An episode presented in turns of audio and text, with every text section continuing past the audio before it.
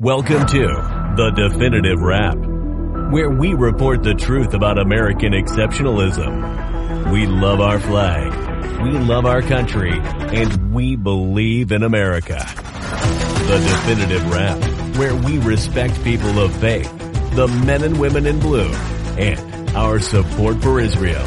And now your hosts, Bela Sebro. She's the nice one. And Alan Skorsky. Uh, he's not so nice. But together they are the definitive Wrap.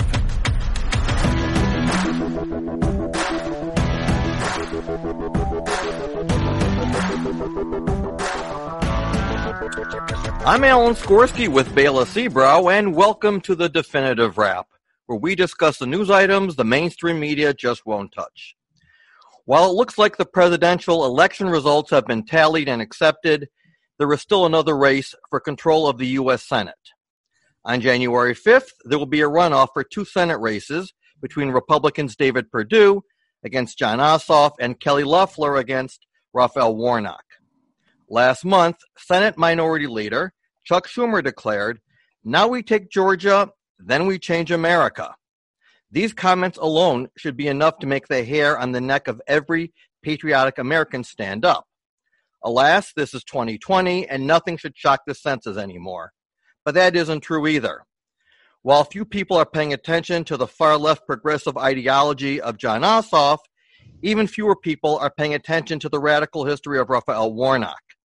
In his recent column in The Federalist, titled Leftist Jews Are Helping Whitewash Raphael Warnock's Long Anti Israel Record, Jonathan Tobin, one of my favorite columnists, highlights many of Warnock's recent statements, including his bashing of, of our military, the police, making insidious comparisons between Israel and South African apartheid. Warnock has accused the IDF of shooting Palestinians like birds of prey and other crimes against the Palestinians. Warnock has praised Jeremiah Wright and Louis Farrakhan. This alone should shock our senses. But even worse is that Warnock has received the support and endorsement from Jewish Democrats, including the Democratic majority for Israel. I have a number of questions for, uh, for Jonathan Tobin today, following Bela's opening comments and question for our distinguished and returning guest. Jews have a long-standing history with receiving blame, and that is uh, unsurprisingly typical and anticipated. Uh, although it has occurred that Jews have supported and defended those who are anti-Israel, whenever it happens, it still boggles the mind each time. The concern at present is Raphael Warnock. For our listening audience, Raphael Warnock is a pastor of a Baptist church in Atlanta. He became popular in the state of Georgia and even beyond when he campaigned to expand Medicaid under the Affordable Care Act. Warnock, as uh, Alan just said, is the Democratic candidate for the Senate. Being a pastor, he uses his position to express his staunch opinions, not just against Israel, but also America. For example, uh, he says Americans cannot serve both God and the U.S. military. He makes derogatory statements about our men and women in blue, and he maligns Israel's protection of its borders with the Gaza Strip. He claims it's violence against Palestinians and he's uh, quite persuasive to his parishioners. In fact, he labels as his mentor the late James Hal Cone. And for those to remember, Cone called white Christians as racist and white Christianity as the Antichrist. But when you have leftist Jews help, helping Raphael Warnock by defending him and denying that he's anti-Israel, that's crazy. When you make consistent derogatory remarks about a group, strategy, or guiding principle, you are anti that group. We have with us today Jonathan Tobin, editor in chief of JNS, a senior contributor for the Federalist, and a columnist for the New York Post, Newsweek, and Haaretz. Welcome, Jonathan, and thank you for joining us again on the Definitive Wrap. Well, thank you, Bela. Thank you, Alan, for having me on. Jonathan, in your recently published article that Alan referred to, Leftist Jews Helping Whitewash Raphael Warnock's Long Anti-Israel Record, you write about this very issue. Jonathan, we know that Warnock was a staunch defender of Reverend Je- Jeremiah Wright, who engaged in anti-Semitism, Again, for our listening audience, Wright was Barack Obama's pastor before he became president. And at the time, that made people very uncomfortable. Do you think that Wright and Warnock share the same views? Also, um, if, if, I may include, it's interesting where you wrote in your article that Warnock believes Jesus to be a Palestinian rather than a Jew. Can you please educate our listening audience about Warnock's views why they matter, and the fact that hundreds of Jews are rallying around Warnock, and of course the potential danger in doing so. Well, Bela, I think the question of what uh, Raphael Warnock believes is an interesting one because what he was saying and sermonizing and subscribing to a couple as recently as a couple of years ago is not exactly what he's saying and uh, saying right now as he's running for the Senate. Um, as as I wrote in an earlier piece for JNS, I mean he has uh, very much uh, made the the journey from uh, radical clergyman to modern politician uh, because he has disavowed a great many of the things that he said just a couple of years ago. Um, a couple of years ago, he was um, a very typical radical clergyman uh, in terms of his comparisons of Israel to South Africa, his attacks on Israeli self defense against Hamas, and its uh, right of return uh, marches, uh, which were sought to breach the border with Gaza. That's where that uh, awful quote about where he accused um, IDF soldiers of uh, shooting innocent Palestinians like birds of prey, which was, you know, basically nuts, had nothing to do with the reality, sheer propaganda um, and really a host of other things, including comparing Israel to South Africa. Um, and you reference Reverend Jeremiah Wright. Now, it, that's an interesting comparison um, because um, Warnock was a very ardent defender of Jeremiah Wright. When Wright came under fire as more of his views, you know, goddamn America, and saying, you know, just condemning everything about the United States, forget about Israel, forget about even about Jesus being a Palestinian. Um, Warnock was strongly um, strongly defended him, treated him as a mentor. But the thing about Jeremiah Wright, you know, there was uh, for all of his radicalism and his really hateful rhetoric, um, which whether it influenced President Obama or not, um, you know, there was a certain integrity to Jeremiah Wright because when Jeremiah Wright was called out for all of his hate, um, as he became better known to the rest of the country one because of Obama, Wright didn't back down an inch. He doubled down on every hateful, rotten thing he said. You know, he said, "Here I am. This is what I am. You know, like me, tough."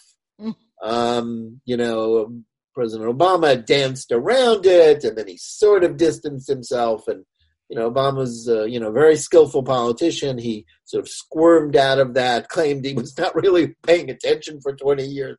I guess a lot of us who sit in, in shul and don't always pay attention to the sermons maybe could buy some of that. But, you know, even, of course, of 20 years, you know, you can nap a lot, but you pick up most of it, right? Right. But um, the thing about Jeremiah Wright is that he, he, he wouldn't back off anything. He, you know, and, and as I said, there's a certain integrity to that. Raphael Warnock, by comparison, has very different goals. And Jeremiah Wright never was running, you know, that, Obama was running for the Senate in Illinois. Not Wright. He, he wanted to be a radical clergyman, and that was it. Raphael Warnock has, you know, has higher goals. And indeed, the whole point about the campaign and the whole point about the effort to um, sort of uh, depict him uh, falsely as a cherished ally of the Jewish people and to to you know just basically build a fence around him to ignore everything he's done is that this is all about partisan politics. Um, Alan in the opening um, mentioned um, the Georgia Senate races and how crucial they are. The two Georgia Senate races, if the Democrats win both of them, they will have, uh, with Kamala Harris as vice president, they will have a majority in the Senate. That will give them the power to basically do just about anything they want to do whether it means packing the Supreme Court with with leftist judges, adding states to the union so as to create, you know, two, four, six senators, you know, make District of Columbia a state, who knows, make Puerto Rico a state, you know, you name it, Virgin Islands. They will have the power to do it because they will abolish the filibuster for legislation, and uh, you know, and that's not just that, but for other you know things like the Green New Deal, a whole raft of radical legislation will become possible. Not necessarily, you know, it, you know, it, it we'll see what happens, but if they get those, win those two Senate seats, everything becomes goes into play. Therefore, Georgia is sort of the center of the political universe for these next few weeks. Um, in the, it's interesting. You break down the two the two two two races. Uh, Ossoff is clearly, um, you know, a who is Jewish, very left wing, you know, uh, wealthy Jew uh, running to um, knock off Senator David Perdue. Perdue is kind of a weak candidate. Um, he's vulnerable. He everyone thought he would win a majority, and but he fell short in November, and now they're in a runoff. And that's kind that's you know that race is kind of a coin flip. Um, uh, in in a, in a seat like in a race like this, you would think Georgia would still stay red, uh, stay Republican, but Georgia has changed demographically, um, so you don't make that assumption anymore. The the really interesting race, though, is Kelly Loeffler versus Raphael Warnock. Now, Kelly Loeffler was appointed to the Senate because of Senator Johnny Johnny Isakson's illness and death. Um, she has a certain weakness because um, in fact, the White House, sort of the pro-Trump um, faction within Georgia, wanted somebody else, Doug Collins, to be the person appointed to the to to that Senate seat. Um, Governor Brian Kemp, interestingly, a very Trumpy, you know, very pro-Trump character himself, but he had his own agenda, so he appointed his friend Kelly Loeffler, who is a very wealthy, um, conservative um, woman, you know, and, and an activist um, but again didn't have this kind of grassroots support. So that became sort of a jungle primary, so where and uh, where Collins actually opposed her. Um, Warnock finished first, albeit with under forty percent of the vote. So now it's just Warnock versus Loeffler. Now Warnock um, is interesting because he has, on one hand, a truly radical figure. Um, and again with stands over the years that sort of put him very much on the far left of the American political spectrum. But he also has, um, you know, an interesting advantage, especially in 2020, the year of Black Lives Matter, the year of critical race theory becoming uh, orthodoxy, um, and that he is also he is the pastor of the Ebenezer Baptist Church in Atlanta, which is the pulpit that one that uh, Dr. Martin Luther King once held. Mm-hmm. Um, that's no small thing. That's a lot of prestige. Yeah. That that's that's the ultimate bully pulpit, and that gives him a certain credibility throughout um, the country and the liberal world. He, he's also a very powerful speaker. He's charismatic. Um, Kelly Loeffler not so charismatic, um, and so when you ask, so who are the people backing Warnock and why are they sort of uh, circling the wagons around him? Well, uh, and why are Jewish Democrats in particular doing that? Right. Well, because partisanship is everything. You know, we live in a moment in our political history which is more partisan than any in any you know in, in living memory, maybe ever. Um, and the um, prize, which is within the grasp of the Democrats, is so great that Democrats, and you know, to be fair, Republicans, if they're in their, you know, in the same position, Republicans aren't, you know, checking too closely under the hood of David Perdue and Kelly Loeffler. They're just, you know, qualified Republicans who will vote the right way. Um, Democrats are not, don't care who Raphael Warnock is or was or might be. He's a Democratic vote to control the Senate. and um, you know, stopping the Republicans is all they care about. Um, and and thus you have hundreds of rabbis who are you know themselves very liberal, very radical, mm-hmm. rallying around him. Um, many of them agree with his former statements about Israel, never mind his current statements, where he says he's now you know devoted to Israel, opposes BDS, um, you know loves Israel. All of a sudden he's you know a, um, a farbrente Zionist. Um, you know, uh, I think a lot of the people supporting him don't really care about him doing that. Um, one group that does care is the Democratic Majority for Israel, which is a centrist uh, group uh, led by veteran um, uh, Democratic pollster and, and, and advisor Mark Mellman, which was created last year um, basically to head off, to deal with a very real problem the drift of the Democratic Party away from a pro Israel stance. Um, Democrats right now are deeply divided on Israel, with um, the radical uh, and grassroots activist wing of the party um, being very much um, opposed to Israel, critical of, of Israel, um, supporting BDS. Uh, people like uh, AOC, Rep- Representative Alexandria Cortez, Ocasio Cortez, the the Squad, um, Omar, you know, uh, Ilhan Omar, Rashida Tlaib, um, BDS, and and you know even anti-Semitic.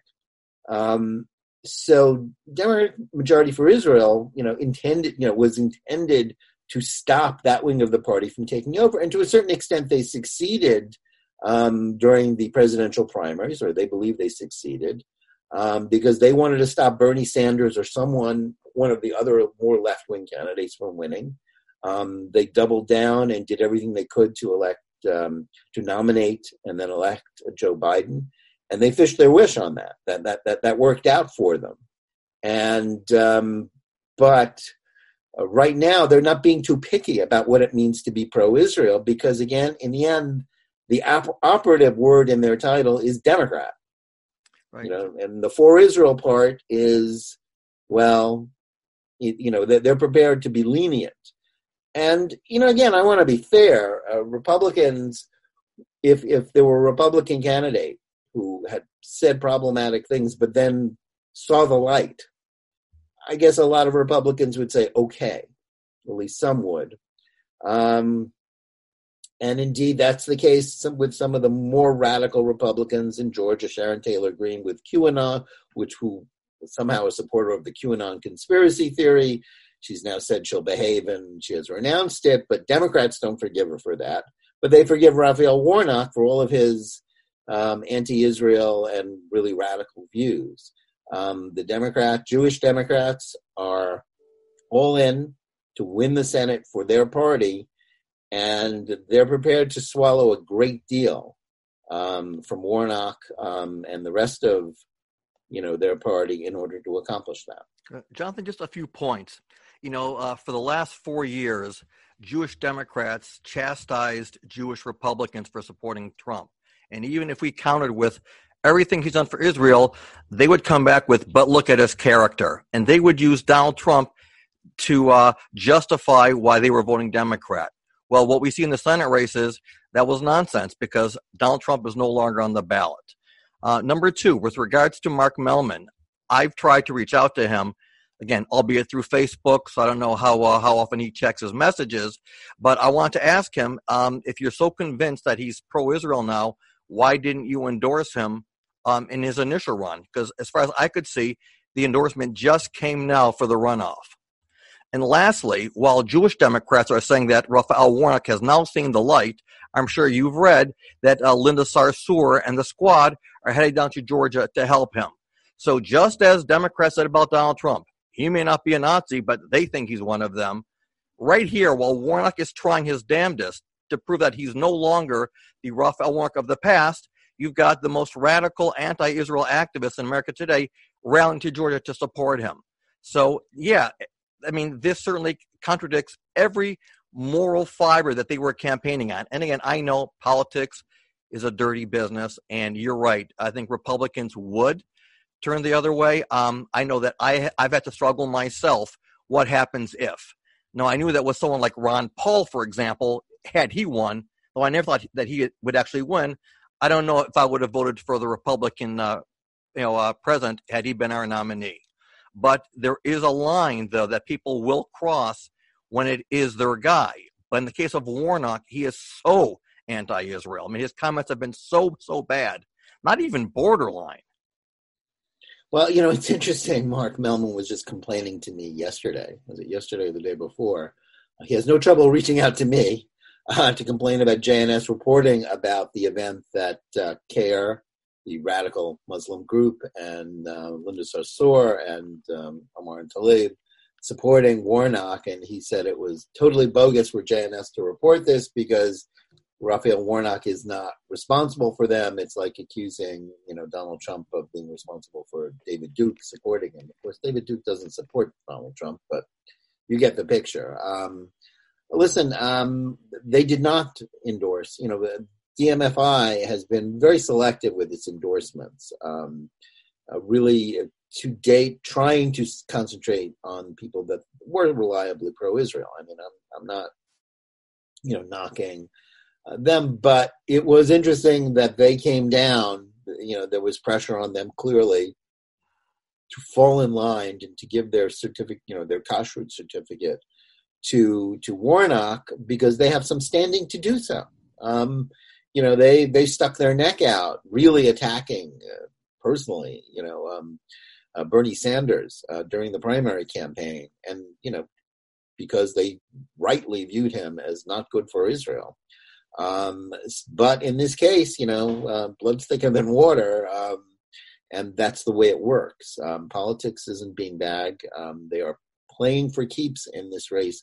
Everything is on the line, and uh, both parties, um, each of them with a, you know, each with two somewhat flawed candidates vying against each other, and they're going all in to to prop them up. And honestly, uh, I'm not sure how it's going to turn out. These are going to be very close. And, you know, it's not like the Jews dominate the vote in Georgia. I don't know how many pro Israel votes are up for grabs in Georgia. I suspect there might be more evangelical pro Israel votes up for grab uh, than Jewish votes, although there is not a, you know, there is not an inconsiderable, you know, there is a strong Jewish community in the Atlanta area. Um, but, um, you know, that's, it's all going to count and it makes a difference and whether people are willing to trust the new Raphael Warnock, the pro-Israel Raphael Warnock, as opposed to the one that was back in Jeremiah Wright calling Jesus about you know a Palestinian and you know treating Israel as if it was an apartheid state. Um, I think it's fair to say that was the true Raphael Warnock.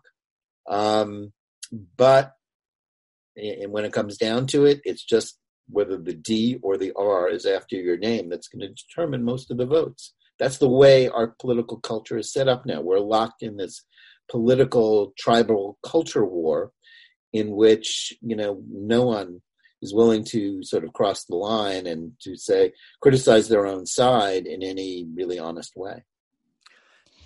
Um, on a slightly, a slightly different topic, um, but along the same lines that we have been discussing, I read your article yesterday in JNS where you cautioned that anti Zionism is really anti Semitism. In that same article, you wrote about Jewish Voice for Peace in their online panel that was held this week about dismantling anti-Semitism. It was contradictory, and um, I was wondering if you could talk a little bit about that, especially about uh, Beinart's statement. Do they sound like people who hate Jews? In other words, people who carry on for human rights cannot be Jew haters, even though they don't want a Jewish state. Jonathan? Yeah, it, it's an interesting thing. This was a this you know, the chutzpah of, of Jewish Voice. I, I, wanted to say chutzpah. I was waiting for you to say it. That's to, what I really wanted to do say. a panel on, on anti-Semitism by inviting anti-Semites to speak for it and for Jews to be fronting for them. It is, it's really despicable. And to be honest, you know, um, I, I, I really think Rashida Tlaib is being tainted by being associated with Jewish Voices for Peace because Jewish Voice for Peace is itself guilty of anti-Semitism um, and uh, that's not too strong a word, even though these are Jews. These are, as Peter Beinart says, progressive Jews, Jews who know how to speak to other American liberal Jews. And, you know, they talk the talk of universalism and tikkun olam and the whole bit. Right. Um, right. But that's what makes it so dangerous. Peace, I mean, I, I can't repeat it often enough, has propagated this this idea that Jews who help American first responders go for training in Israel. Of course, nobody's being tra- going anywhere this year, but in the pandemic. But you know that American first responders were sent to Israel for training, um, where they could really learn a lot about how Israel does things in terms of helping people and you know dealing with emergencies. That this was somehow connected to training American uh, police to kill African Americans in the streets of America's cities. This is not, and, that Jews who support this are responsible, therefore. This is nothing less than a blood libel. And this is being promoted by, by a group that has Jewish in the name. And um, what's really toxic about this is that we have, um, you know, Peter Beinart just a few years ago was touting himself as the sort of the avatar of liberal Zionism. Now, there, there's a long and honorable history of liberal Zionism, and I have nothing against liberal Zionists. We may, may disagree on some issues, but if you're for Israel, you know, fine, we're, we're within the family. Um, but Beinart, um, who's an ignorant, foolish person, um, albeit a very successful self-promoter, uh, got to give him credit for that, uh, who now, you know, operates from the perch of the New York Times and CNN. No small accomplishment for anybody. Um, he he is now um, since since Israel didn't listen to his pleas to change everything and to ignore what was in its interest and uh, its beliefs, he has now decided that there doesn't need to be an Israel. He's now opposed to the existence of Israel as a Jewish state. He wants a binational state of Palestine where, where Jews would have no rights of sovereignty or self-defense and be at the mercy of of uh, of uh, the Arabs, um, wiping out, you know, the one, you know, denying to the Jews that which you wouldn't deny to anyone else. To me, you know, as as the as the lawyers would say, the term of art for discrimination against Jews, and that is what we're talking about. Discrimination is anti-Semitism, and that's why anti-Zionism. You know, theoretically, you can make some sort of intellectual argument that anti-Zionism is separate from anti-Semitism, but in practice, it's the same thing. And um, it is extremely dangerous when Jews front for, for, for, for anti Semitism. Um, there is unfortunately a long historical tradition of that throughout the ages. But in, in our current day, it's these Jews who, in groups like Jewish Voice for Peace, and if not now, who are serving to legitimize hatred against Jews. And this can't be called out, this can't be condemned strongly enough. Is there a time, do you think, that Jews on the right, I don't know where it's going to come from, are going to call out groups like Jewish Voice for Peace, if not now, and Peter Beinart, as hate groups? You know, I will tell you that I myself, when I post on Facebook, which is a lot, it, it hurts me and it pains me to call out Jewish leftists because they're still Jewish, and I hate to be the one to make other Jews look bad. But when I see that their activism is just so radical and so dangerous, and, you, and I'm rarely uh, even on Twitter, Ariel, what's I think Ariel Gold from uh, uh, Pink, uh, Code Pink. I mean, the most ugliest, sinful things you could ever imagine. And to me, it's no longer about civil disagreements. We're all Jewish, but uh, to me, these are people that need to be ostracized. Uh, being called out may not even be enough, but I would love to see them literally ostracized and denounced as a hate group. To me, they're no better than the than groups like CAIR even though they have different standing, but they are anti-Semitic active groups. They are the ones that help the Palestinians on college campuses. They are the ones that support and, and kosherize, as you've called it, uh, anti-Semitism. Why don't they belong and you know to be designated as such? Well, I, I don't fundamentally disagree with you. I think it's very clear. You know, I in theory I believe in a big tent, a big Jewish tent um, we're a small people. We need to be able to listen to each other and to find common ground where we can. But if you are opposed to the existence of Israel, if you are, as I say, fronting for anti-Semites, then you're outside the bonds. You're, you you put yourself outside the tent, um, and um, it's very you know I think it's very important to say that a Jewish community whose you know most important value is inclusion the idea of including everyone you know that that was peter beinart you know back when he was pretending to be a zionist he would say we have to include anti-zionists in the jewish tent uh, because they're jews too. Well you know sure uh, they can call themselves whatever they want. They can be whatever they want. It's a free country. I'm not for banning anybody. But within the confines of the jewish community the organized jewish community um, I think um, they don't have a place at the table for at Jewish community relations councils or within the councils of our, you know, of, of anything within, within our, our communities. I think they should be called out for what they're doing, which is supporting hate, uh, undermining not merely Jewish unity, but Jewish existence and Jewish security. Um, this this is deeply serious. And I think, you know, I, I, think a lot of Jews, a lot of well-meaning Jews, um, centrists, liberals, as well as some conservatives, tend to underestimate the importance of, of groups like Jewish Voice for Peace and anti-Zionists. They say they're small, they have no influence. I say you're wrong. They're stealing the thunder on the left from groups like J Street, which still claim to be Zionist, you know, pro-Israel, pro-peace. Not always in, in practice, but okay. But they're losing out increasingly uh, to anti-Zionist groups because they they really speak to the radicalism that some people on the hard left want. And um, I, I, think what I tried to uh, point out in the column that uh, Bela mentioned is that you know there are two factors here. Um, these groups speak the language of the left in a very convincing way, um, and um, that that gives them you know a leg up. Secondly, all the craziness that exists on college campuses, and that's where BDS, that's where groups like Jewish Voice for Peace are, are strongest. Um, that, that has a way of migrating to the rest of the country, the rest of the culture. We, we saw with critical race theory, cancel culture, um, it started on college campuses and everyone dismissed it. It's just some craziness that goes on in academia. Who cares what goes on in academia? It's meaningless. Well, this year we saw what happened. Cancel culture is now mainstream.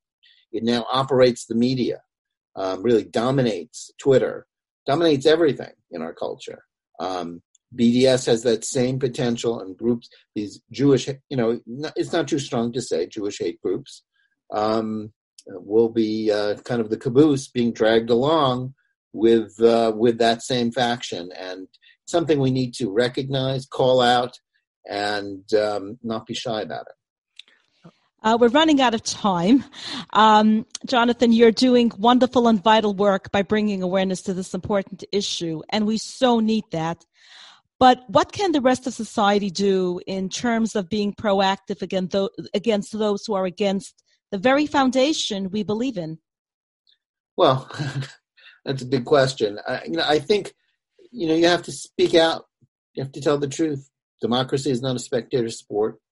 Um, uh, the you know the, those who promote um, these really hateful ideologies, um, cancel culture, they they win because everybody else is silent because they get away with it because no people are afraid to stand up or don't have the will or the interest to stand up.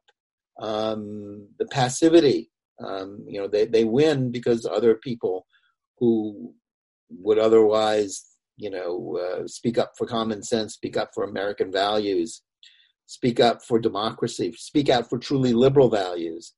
You know, they, they just concede the concede the fight because it takes a lot of effort. It's hard. You get yelled at, you know, on social media you you run the risk of being canceled yourself. But if we don't all speak up, speak out loudly, clearly, uh, with clarity, and without the sort of you know extreme rhetoric, you know, be try to persuade people, not try to kill them. Um, that's the way to answer this. Um, if enough people do it, I have great faith in in this in the American Republic. I have great faith in the American people's common sense that will ultimately win out. But if enough people are silent, the radicals do win. Right. right. Thank you, Jonathan, for agreeing to be on our show and for your excellent commentaries. We thank our listening audience for joining us on the definitive wrap. And on behalf of Alan and myself, thank you. Thank you for having me on.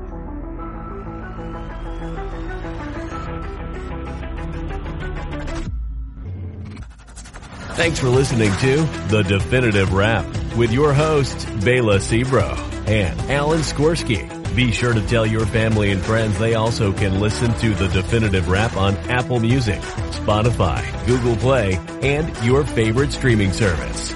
See you next time on The Definitive Wrap.